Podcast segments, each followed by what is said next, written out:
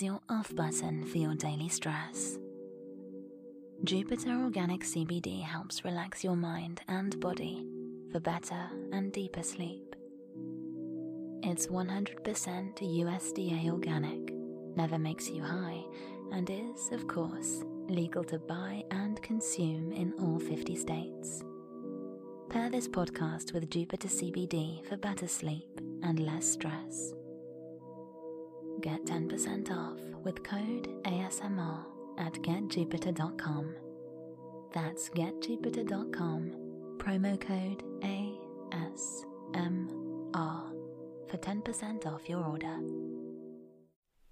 Jane Eyre by Charlotte Bronte Chapter 30 The more I knew of the inmates of Moor House, the better I liked them. In a few days I had so far recovered my health, that I could sit up all day, and walk out sometimes. I could join with Diana and Mary in all their occupations, converse with them as much as they wished, and aid them when and where they would allow me. There was a reviving pleasure in this intercourse, of a kind now tasted by me for the first time; the pleasure arising from perfect congeniality of tastes, sentiments, and principles. I liked to read what they liked to read; what they enjoyed delighted me; what they approved I reverenced. They loved their sequestered home. I too, in the grey, small, antique structure, with its low roof, its latticed casements, its mouldering walls, its avenue of aged firs, all grown aslant under the stress of mountain winds; its garden, dark with yew and holly, and where no flowers but of the hardiest species would bloom found a charm both potent and permanent.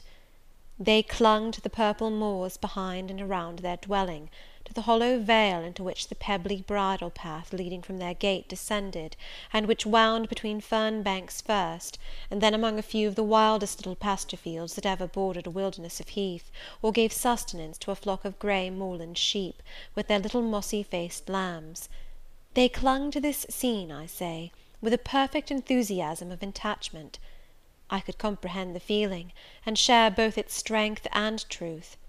I saw the fascination of the locality; I felt the consecration of its loneliness; my eye feasted on the outline of swell and sweep, on the wild colouring communicated to ridge and dell by moss, by heath bell, by flower sprinkled turf, by brilliant bracken and mellow granite crag. These details were just to me what they were to them, so many pure and sweet sources of pleasure.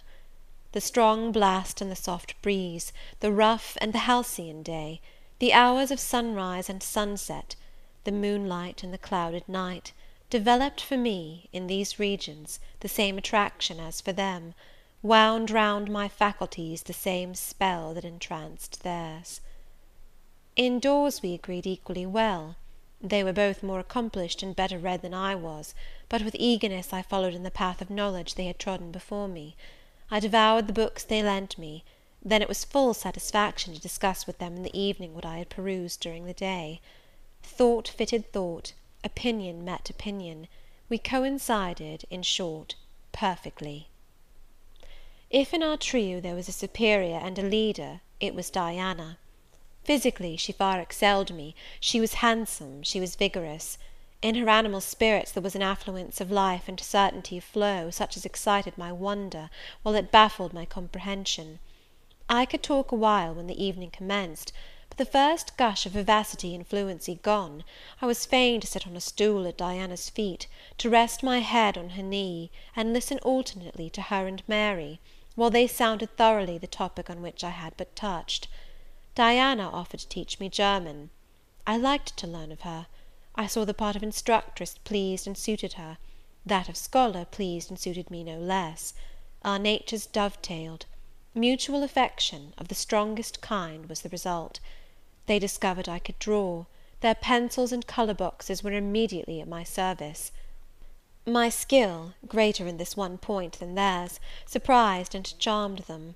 Mary would sit and watch me by the hour together; then she would take lessons; and a docile, intelligent, assiduous pupil she made. Thus occupied, and mutually entertained, days passed like hours, and weeks like days. As to Mr. St. John, the intimacy which had arisen so naturally and rapidly between me and his sisters, did not extend to him. One reason of the distance had observed between us was, that he was comparatively seldom at home; a large proportion of his time appeared devoted to visiting the sick and poor among the scattered population of his parish. No weather seemed to hinder him in these pastoral excursions; rain or fair, he would, when his hours of morning study were over, take his hat, and, followed by his father's old pointer, Carlo, go out on his mission of love or duty, I scarcely know in which light he regarded it. Sometimes, when the day was very unfavourable, his sisters would expostulate. He would then say, with a peculiar smile, more solemn than cheerful, "And if I let a gust of wind, or a sprinkling of rain, turn me aside from these easy tasks, what preparation would such sloth be for the future I propose to myself?" Diana and Mary's general answer to this question was a sigh, and some minutes of apparently mournful meditation. But besides his frequent absences, there was another barrier to friendship with him: he seemed of a reserved, an abstracted, and even of a brooding nature. Zealous in his ministerial labours, blameless in his life and habits, he yet did not appear to enjoy that mental serenity, that inward content, which should be the reward of every sincere Christian and practical philanthropist. Often of an evening, when he sat at the window, his desk and papers before him, he would cease reading or writing, rest his chin on his hand, and deliver himself up to I know not what course of thought but that it was perturbed and exciting might be seen in the frequent flash and changeful dilation of his eye. I think, moreover, that nature was not to him that treasury of delight it was to his sisters. He expressed once, and but once, in my hearing, a strong sense of the rugged charm of the hills, and an inborn affection for the dark roof and hoary walls he called his home; but there was more of gloom than pleasure in the tone and words in which the sentiment was manifested and never did he seem to roam the moors for the sake of their soothing silence, never seek out or dwell upon the thousand peaceful delights they could yield. Incommunicative as he was, some time elapsed before I had an opportunity of gauging his mind. I first got an idea of its calibre when I heard him preach in his own church at Morton. I wish I could describe that sermon, but it is past my power. I cannot even render faithfully the effect it produced on me. It began calm, and indeed, as far as delivery and pitch of voice went, it was calm to the end; an earnestly felt, yet strictly restrained zeal breathed soon in the distinct accents, and prompted the nervous language; this grew to force, compressed, condensed, controlled. The heart was thrilled, the mind astonished, by the power of the preacher; neither was softened. Throughout there was a strange bitterness, an absence of consolatory gentleness.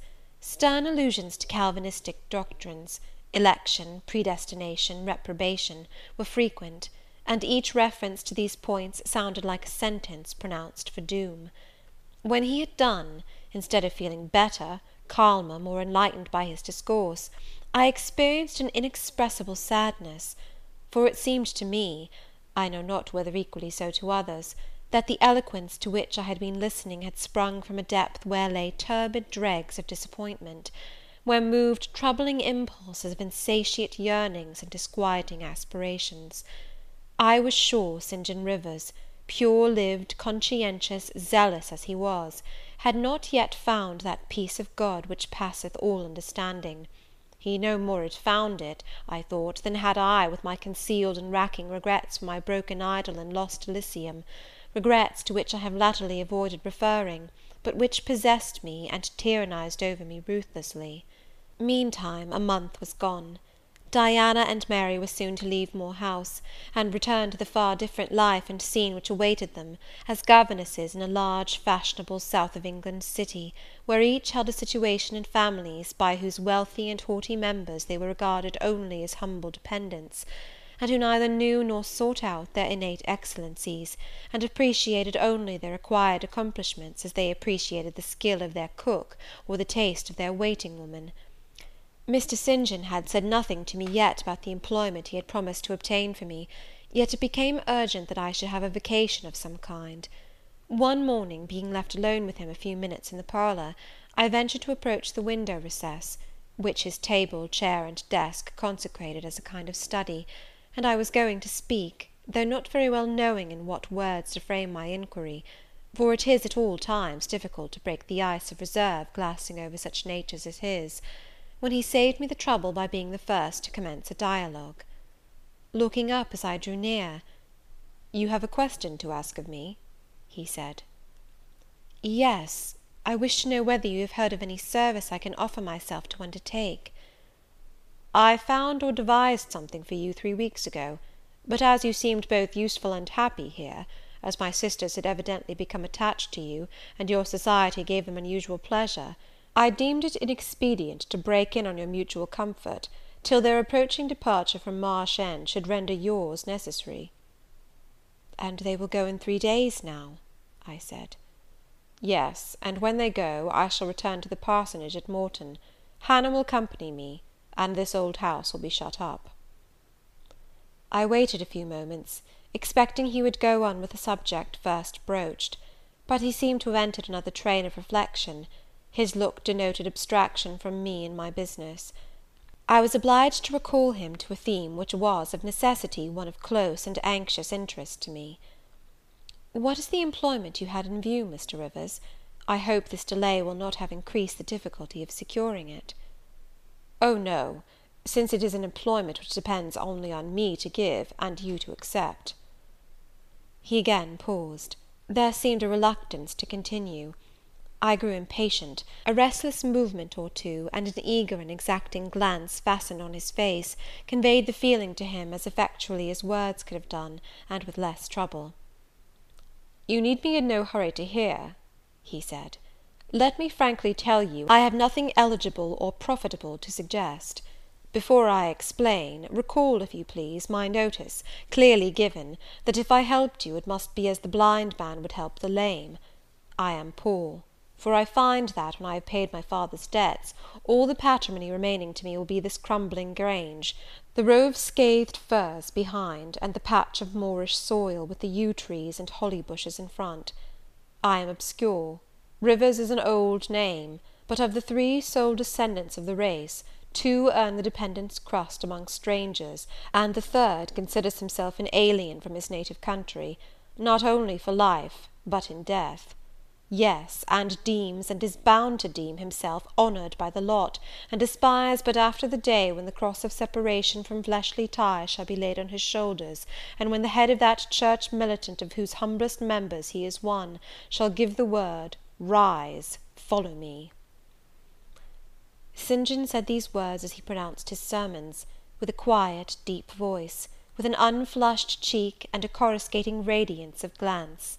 He resumed, "And since I am myself poor and obscure, I can offer you but a service of poverty and obscurity. You may even think it degrading; for I see now your habits have been what the world calls refined. Your tastes lean to the ideal, and your society has at least been among the educated. But I consider that no service degrades which can better our race. I hold that the more arid and unreclaimed the soil where the Christian labourer's task of tillage is appointed him, the scantier the meed his toil brings, the higher the honour. His, under such circumstances, is the destiny of the pioneer, and the first pioneers of the gospel were the apostles.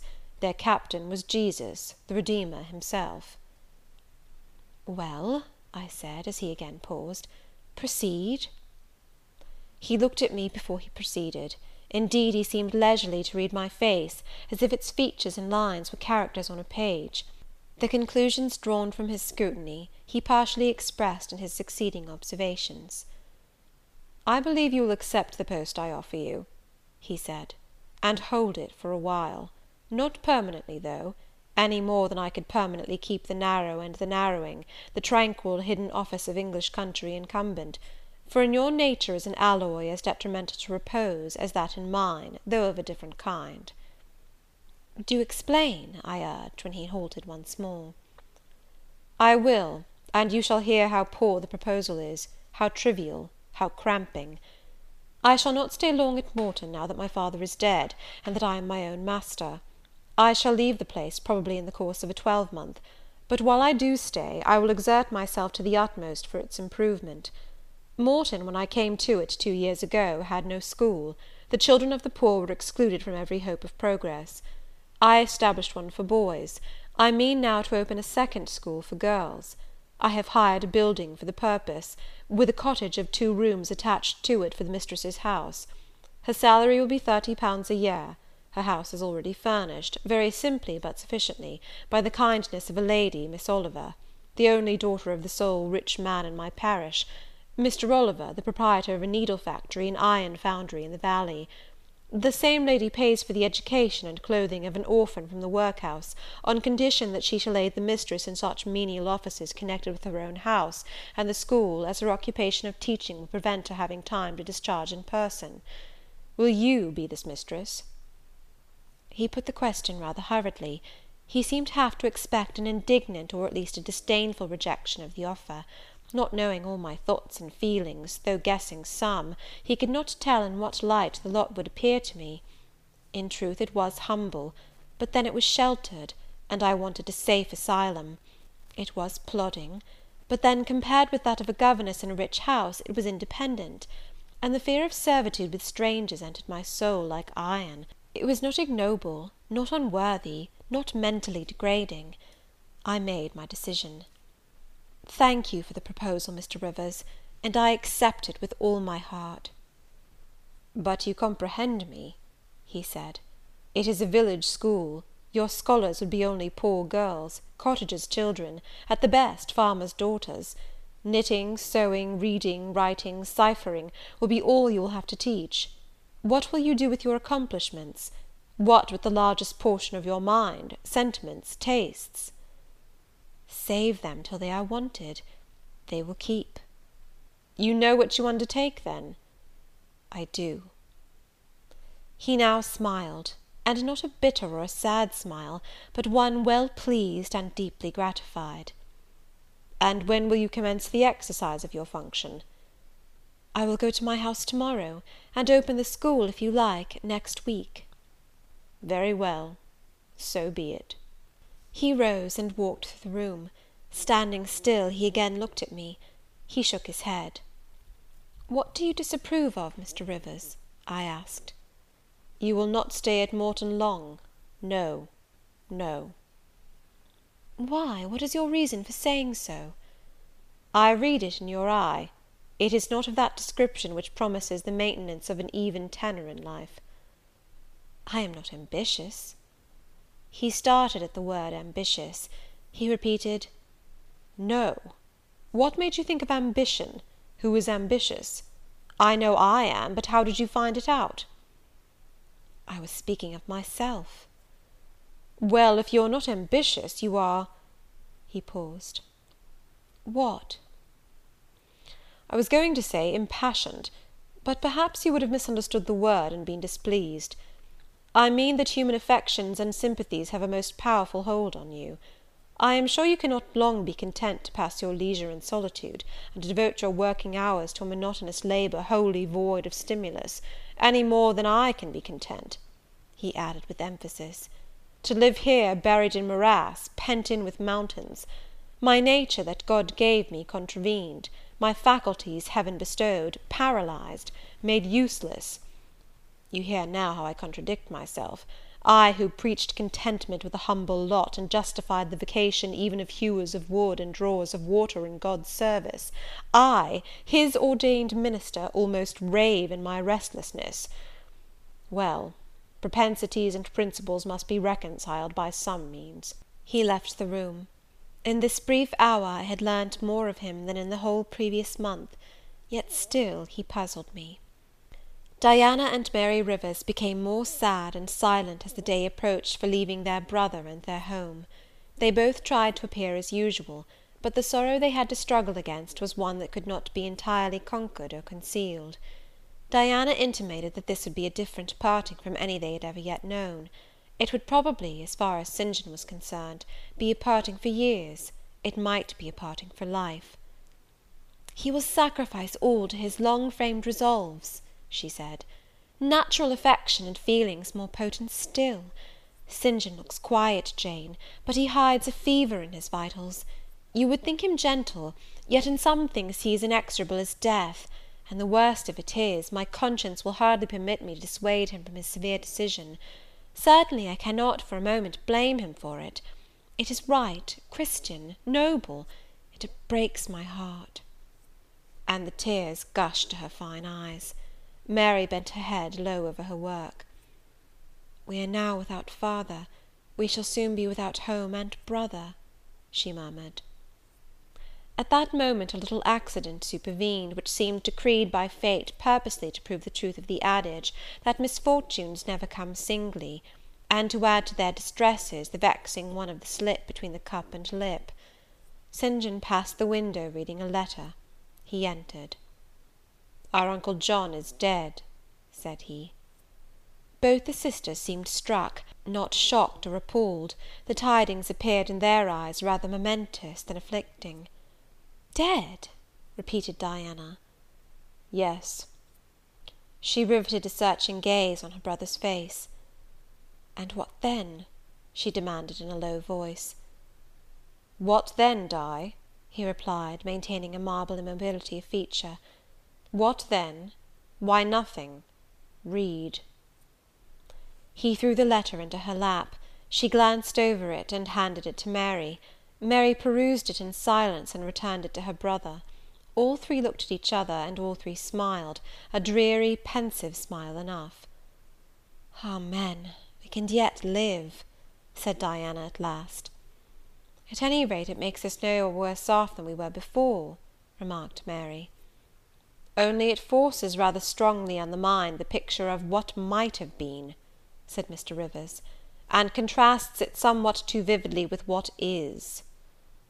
He folded the letter, locked it in his desk, and again went out. For some minutes no one spoke. Diana then turned to me. "Jane, you will wonder at us and our mysteries," she said, "and think us hard hearted beings not to be more moved at the death of so near a relation as an uncle; but we had never seen him or known him. He was my mother's brother. My father and he quarrelled long ago. It was by his advice that my father risked most of his property in the speculation that ruined him. Mutual recrimination passed between them; they parted in anger, and were never reconciled. My uncle engaged afterwards in more prosperous undertakings; it appears he realized a fortune of twenty thousand pounds. He was never married, and had no near kindred but ourselves and one other person, not more closely related than we. My father always cherished the idea that he would atone for his error, by leaving his possessions to us. That letter informs us, that he has bequeathed every penny to the other relation, with the exception of thirty guineas, to be divided between St. John, Diana, and Mary Rivers, for the purchase of three mourning rings. He had a right, of course, to do as he pleased; and yet a momentary damp is cast on the spirits by the receipt of such news. Mary and I would have esteemed ourselves rich with a thousand pounds each; and to St. John such a sum would have been valuable, for the good it would have enabled him to do. This explanation given, the subject was dropped, and no further reference made to it by either Mr. Rivers or his sisters. The next day I left Marsh End for Morton. The day after, Diana and Mary quitted it for distant B. In a week, Mr. Rivers and Hannah repaired to the parsonage and so the old Grange was abandoned. End of Chapter 30